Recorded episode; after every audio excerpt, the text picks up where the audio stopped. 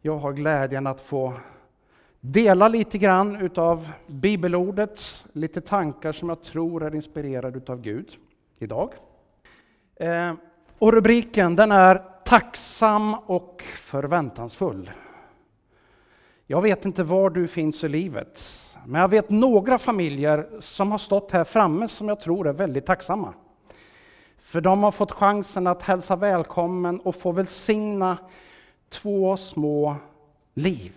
Två små människor som relativt nyligen har börjat sin livsresa. Och jag uppfattar att det är en stor glädje i de familjerna. Kan också vara så här att du finns i en annan livssituation där du har varit i en djup dal eller är i en djup dal. Där du kanske har varit med om det som min familj fick vara med om för ett snart år sedan. Där vi såg fram emot ett litet barn och så kom hon och så lämnade hon. Det är också en del av livet. Och jag vet inte vart du befinner dig.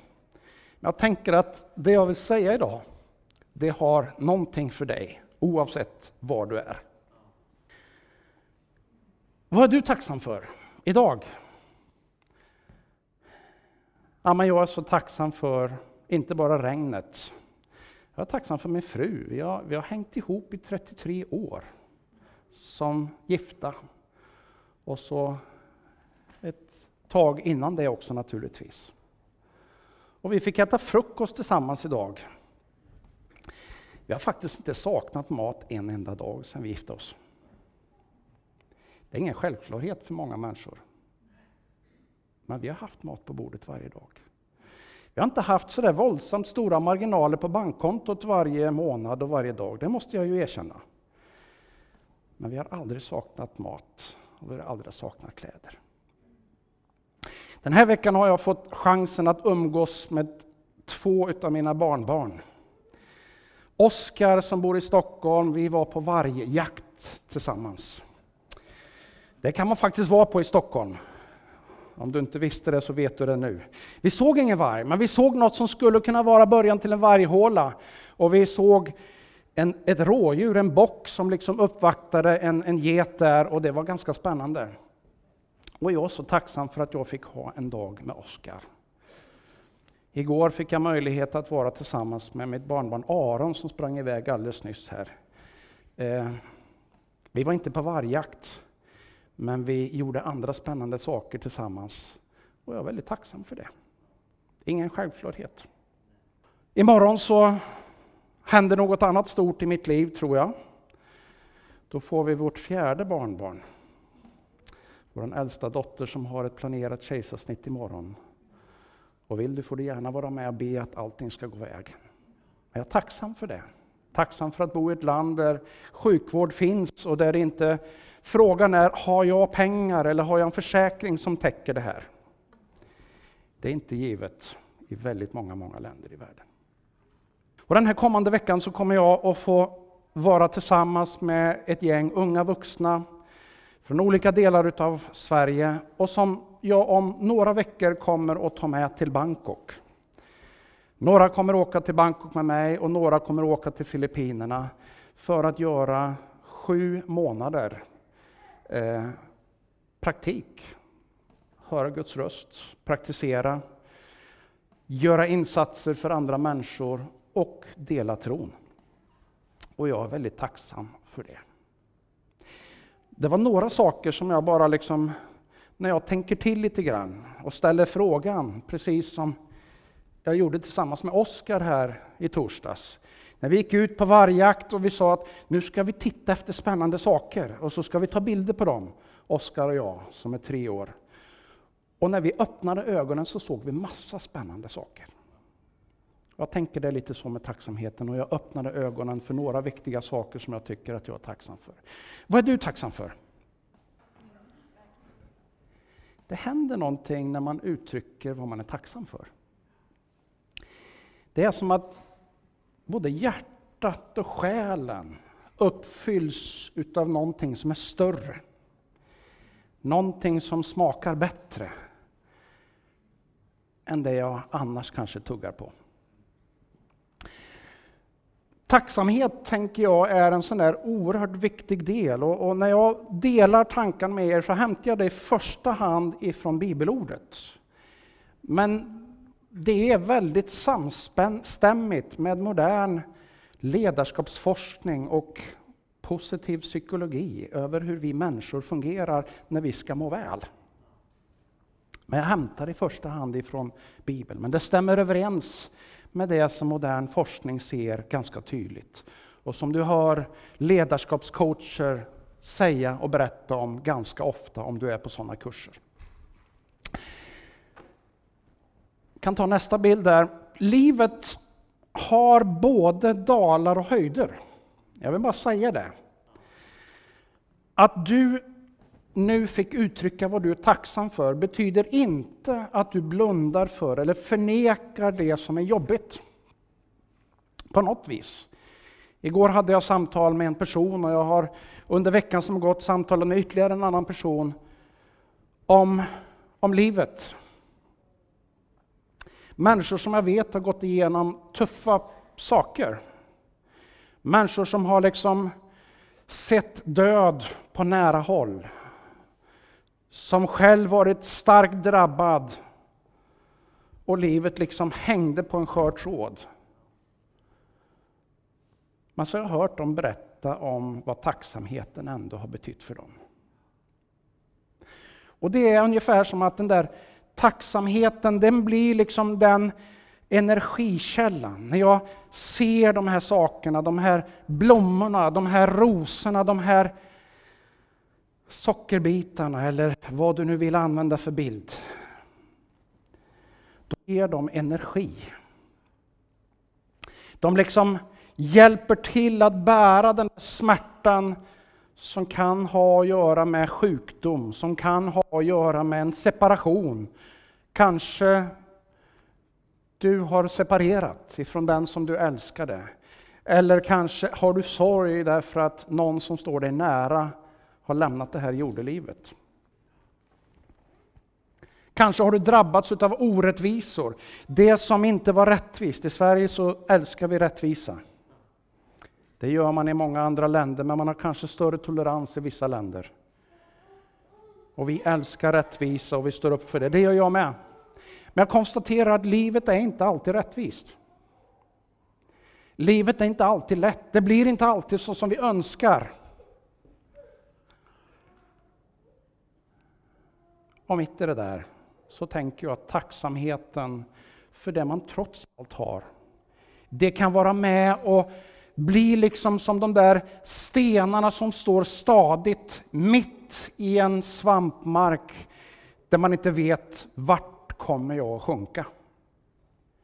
Men de där öarna, de där stenarna utav tacksamhet som jag kan få kliva på hjälper mig att orka att ta igenom den där svåra passagen i livet. Och idag så har vi fått smakprov på när glädjen är kanske som störst. Att få fira livet, fira barn som har kommit till, som är älskade, som är väntade och som vi vill välsigna, som vi vill väl. Så är livet, typ. Och jag tänker att någonstans mellan de där två klungorna och de här olika aspekterna finns kanske både du och jag idag. Och någonstans där pendlar vi lite grann under livets gång. Låt mig ge några perspektiv som Bibeln erbjuder. Låt mig börja först med kung David. Kung David, han är en av de här personerna i Bibeln, i Gamla Testamentet, som sticker ut. Han, eh, han beskrivs på ett speciellt sätt. Han är en väldigt viktig kung, både i den kristna sfären, kulturen, sammanhanget, likväl som också i det muslimska sammanhanget. Kung David har en speciell liksom, berättelse.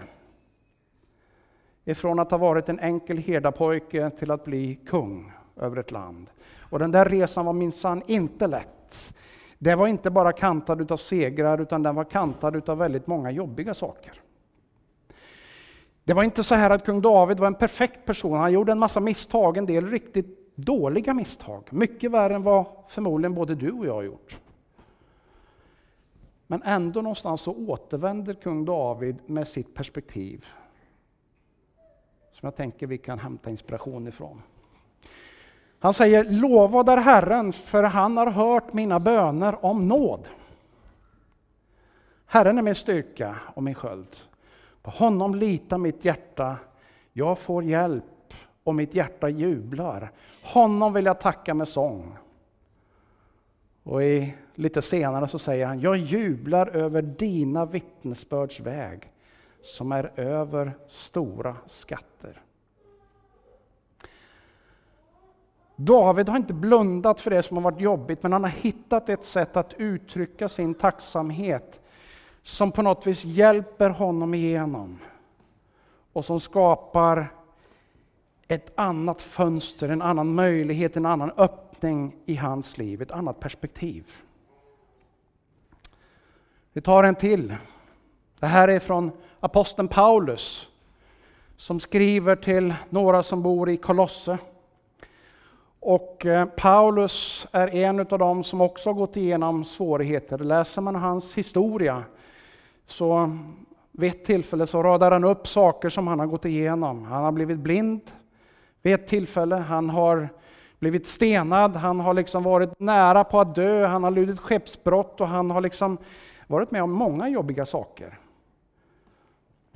Så här skriver han till kolosserna, låt Kristi fred regera i era hjärtan och den frid som ni är kallade till i en och samma kropp. Och var tacksamma. Låt Kristi ord rikligt bo hos er med all sin vishet. Undervisa och förmana varandra med salmer, hymner och andliga sånger och sjung till Gud med tacksamhet i era hjärtan. Och allt vad ni gör i ord eller handling, gör det i Herren Jesu namn och tacka Gud Fadern genom honom. Det här är ett av de liksom sammanhang där han lyfter fram den här oerhört viktiga aspekten av att både ha tacksamhet. Och med tacksamheten, när man uttrycker den, så är det som att den där friden kommer.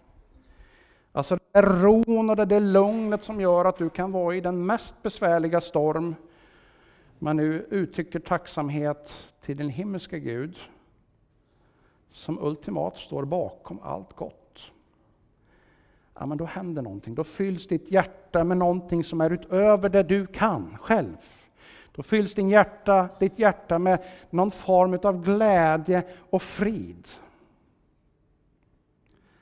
Jag drömmer, glömmer aldrig när Bruce Olsson var och hälsade på oss. Bruce Olsson var en man som som 19-åring drog iväg till, en, till djungeln i Sydamerika.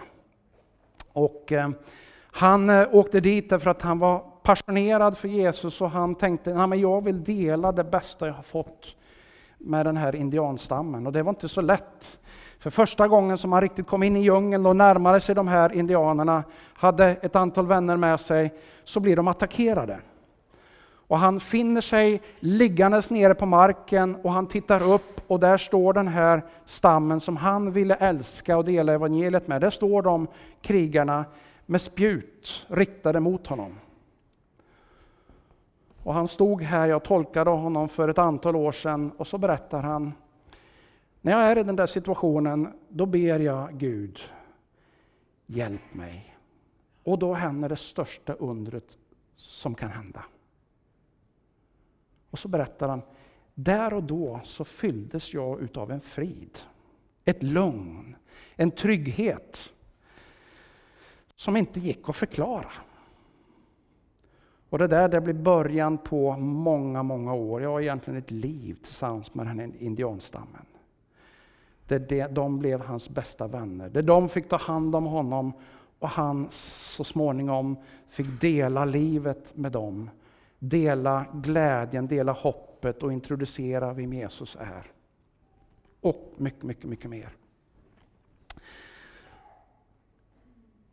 Friden och tacksamheten hör ihop. Paulus hamnar i fängelse mer än en gång. Och brevet till Filipperna, det skriver han när han sitter i fängelse. Han har levt länge då, han har varit med om mycket, han har gått igenom tuffa saker. Och så sitter han i fängelse och så skriver han till de troende som han har fått vara med och leda fram till tro och de ledare han har fått vara med och träna. Och så skriver han liksom, jag tänker så här att Paulus har liksom, han har luttrats, han har liksom gått igenom smältdegen, han har varit med om saker och så vaskas det där liksom viktigaste fram mot slutet av livet. Är det inte så? Ni som har levt lite längre. Någonstans så blir man ödmjukare och så finns det vissa saker som är viktigare och lyser starkare och andra som var väldigt viktiga när man var ung blir inte alls så viktiga.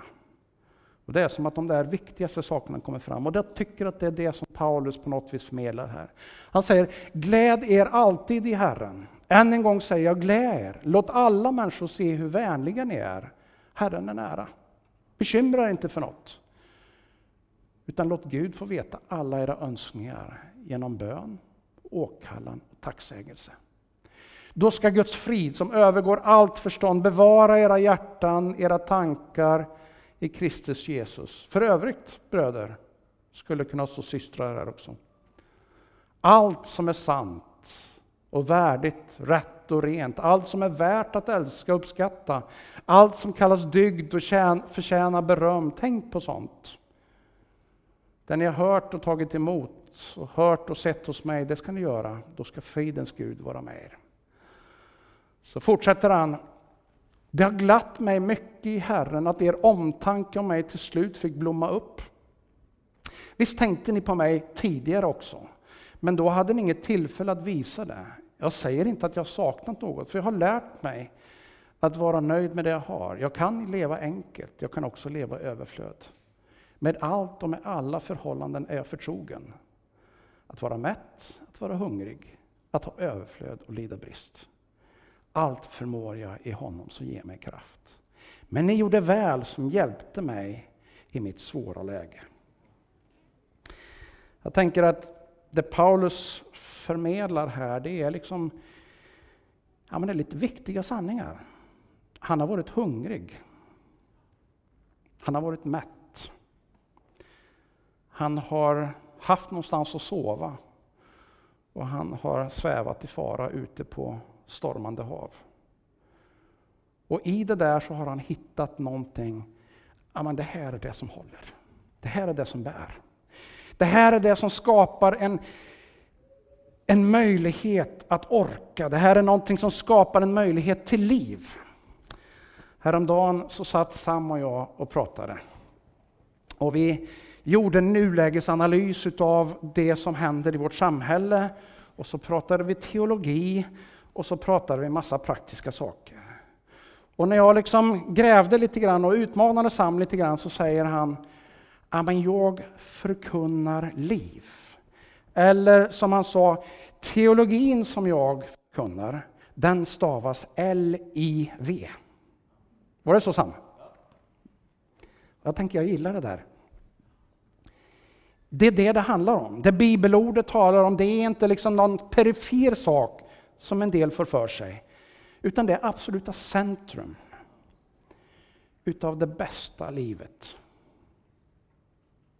Och Det här är väldigt praktiskt, det som jag försöker att dela med er idag.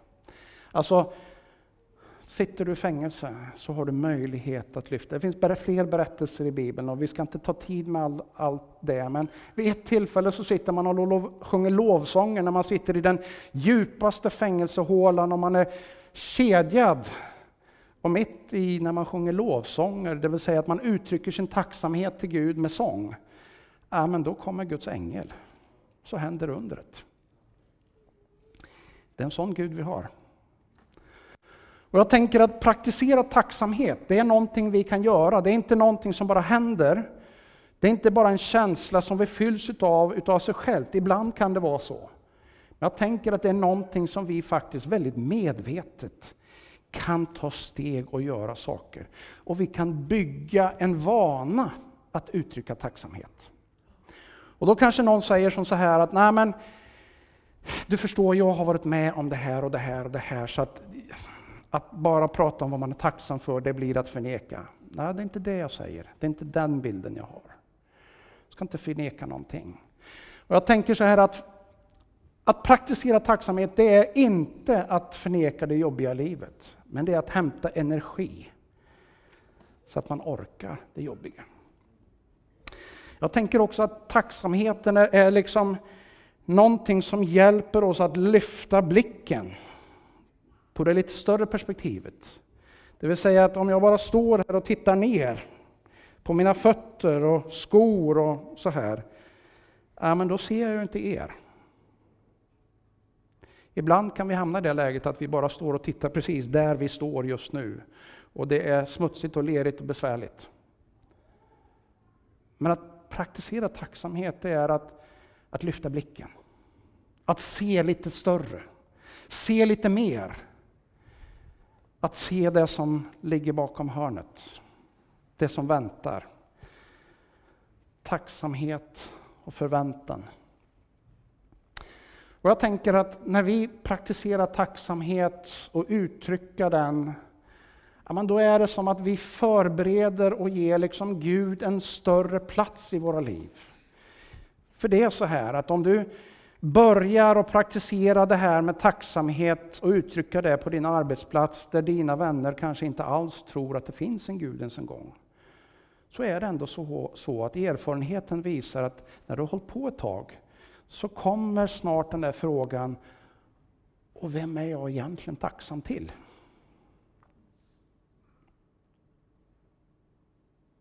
Det är som att det öppnar dörren. Det öppnar dörren till något annat.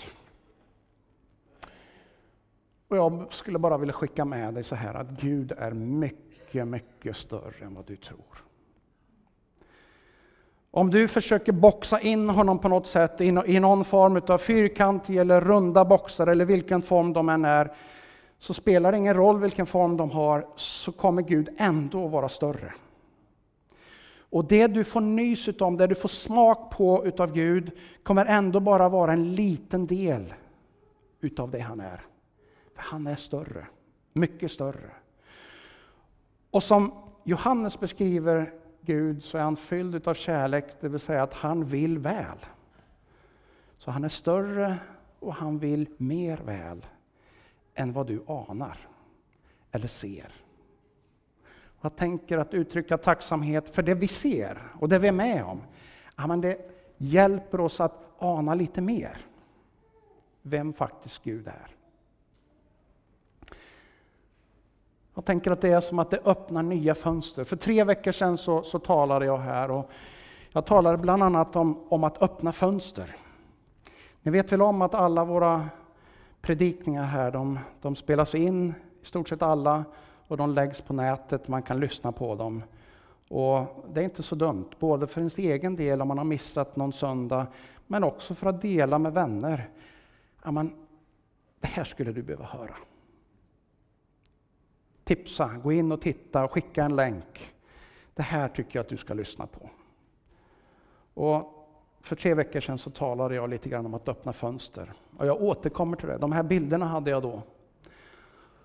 Och det jag sa var att nej men de fönster vi har, de påverkar hur vi agerar, vad vi gör, vilka steg vi tar. Har vi små fönster som det där lilla där vi bara ser skillnad på ljus och mörker nästan, ja, men då är det ganska svårt att navigera riktigt. Och det är lätt att fastna i fördomar och det är lätt att fastna liksom i, i hjulspår som kanske inte ens är sanna. Men när vi öppnar fönstret och vi ser liksom lite större vy, ja, men då är det massa saker som är grumliga som blir tydligare. Jag tänker att den där tacksamhetens kultur och förväntans kultur, det är lite grann som att, att gå ifrån ett litet fönster till att öppna så det blir större och större och större. Vackrare och vackrare och vackrare. Och jag tänker så här, jag ställde den frågan till någon jag pratade med här. Vilka människor är roligast att umgås med? Är det de som är liksom fulla utav Åh, det är så jobbigt och det här är så besvärligt och det här är si och de gör så dumt och jag är så orättvist behandlad. Eller är det att umgås med människor som har fångat det Paulus talar om? Gläd er. Var tacksamma. Också när livet är jobbigt. Sök efter de där sakerna som är liksom goda. Som vi kan tacka Gud för. Och jag tänker i alla fall så här att en miljö där liksom vi är generösa. Kan backa tillbaka bilden där. Där vi är generösa, där vi liksom är tacksamma och vi har förväntan. Där händer något gott. Och jag vill bara berätta den här ganska klassiska berättelsen. För många år sedan så, så var det två klasser. Den ena klassen var känd för att ja, men de lyckades inte speciellt väl. De eh, var lite besvärliga och de lyckades inte bra i skolan. Den andra klassen var kända för att de lyckades ganska väl och det gick bra för dem. Och så skulle de här klasserna byta skola. Och det gjorde de. Och lärarna skulle försöka vara vänliga och förbereda de nya lärarna lite grann så de kunde hjälpa dem på bästa sätt. Och så berättade de om hur varje klass var. Det var bara det att någonting gick fel, så informationen förväxlades. Och det kom man inte på förrän långt efteråt. Och så börjar man fundera, men hur blev det? Jo, det var faktiskt så här att de som förväntades vara duktiga och lyckas, ja, men det var de som blomstrade. Och de som förväntades vara besvärliga och inte klara av mycket, ja, men någonstans så blev det så för dem. Och det här är en klassisk, är du lärarutbildad så har du säkert hört den här berättelsen. För en klassisk pedagogisk berättelse, beforskad mycket efter det. Det händer någonting när vi förväntar oss någonting. Och jag tänker att när du förväntar dig någonting utav din omgivning, positiv förväntan, då händer någonting positivt. När du förväntar dig utav Gud att han ska vara väldigt liten, då kommer han förmodligen att verka liten för dig.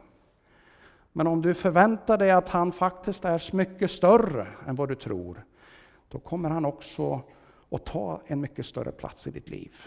Och han kommer att visa sig mycket mer, mycket tydligare än vad han annars skulle göra. En sån här miljö drömmer jag om. Jag älskar att vara i sådana miljöer. Jag tänker att vi är nog det i vår gemenskap rätt mycket. Men jag tror att vi kan bli det ännu mer. Vi kan bli ännu mer utav en sån här kultur där vi inte räds för att vi har misslyckats. Det här är ingen klubb för perfekta människor.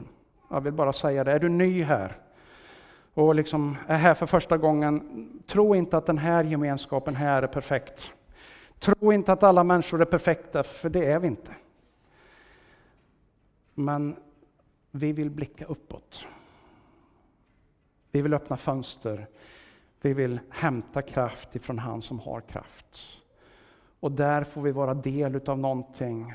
Hans förväntan, eller hans, det han ser i oss, hjälper oss, precis som de här barnen jag berättade om, att växa. Nu ska vi landa här och jag vill ge dig ett tips, väldigt konkret praktiskt tips. Om du på något vis tycker att det här jag har delat med dig är rimligt, eller det ger en genklang hos dig, då skulle jag vilja ge ett väldigt praktiskt tips. Varje kväll innan du somnar, fundera över vad är det för någonting som du är tacksam för? Vad har du varit med om? Beskriv det. Och vi är olika. En del skriver dagbok, ja, men då tycker jag du ska skriva det. Om det nu är i din pappersbok eller om det är i din telefon eller så. Eller om du lever tillsammans med en annan människa, berätta det för denne. Eller du kanske har någon som du inte lever nära men som är din goda vän. Skicka ett sms. Du, det här är jag så tacksam för idag. Du väljer. Men formulera två, tre saker varje dag på kvällen. Ja, men jag är tacksam för det här idag. Och när du har gjort det, ta ett steg till. Berätta för dig själv, vad är det du ser fram emot imorgon? Du vet ingenting om morgondagen, du gör antaganden, du kan spekulera, du kan tro. Det är det enda vi kan göra, för ingen av oss vet exakt vad som kommer hända imorgon. Men sätt ditt fokus på vad, vad är det jag hoppas på? Vad är det jag ser fram emot? Om du gör det här och gör så en tid och det blir lite grann utav en vana, så är jag övertygad om att du kommer att märka något som händer med dig och ditt liv. Ett konkret tips. Jag tycker mig finna ett väldigt stort stöd av det här i, i, i liksom bibelordet. Men gå till någon coach så kommer han att säga förmodligen en liknande sak som den här. Beprövat, beforskat. Och Bibeln som är många tusen år gammal har väldigt mycket visdom som forskare nu och då kommer till insikt. Ja, just det, ja, men så är det ju. Fast man kanske inte alltid erkänner det. Det här med tips från dagens predikan. Konkret för dig att ta ett steg.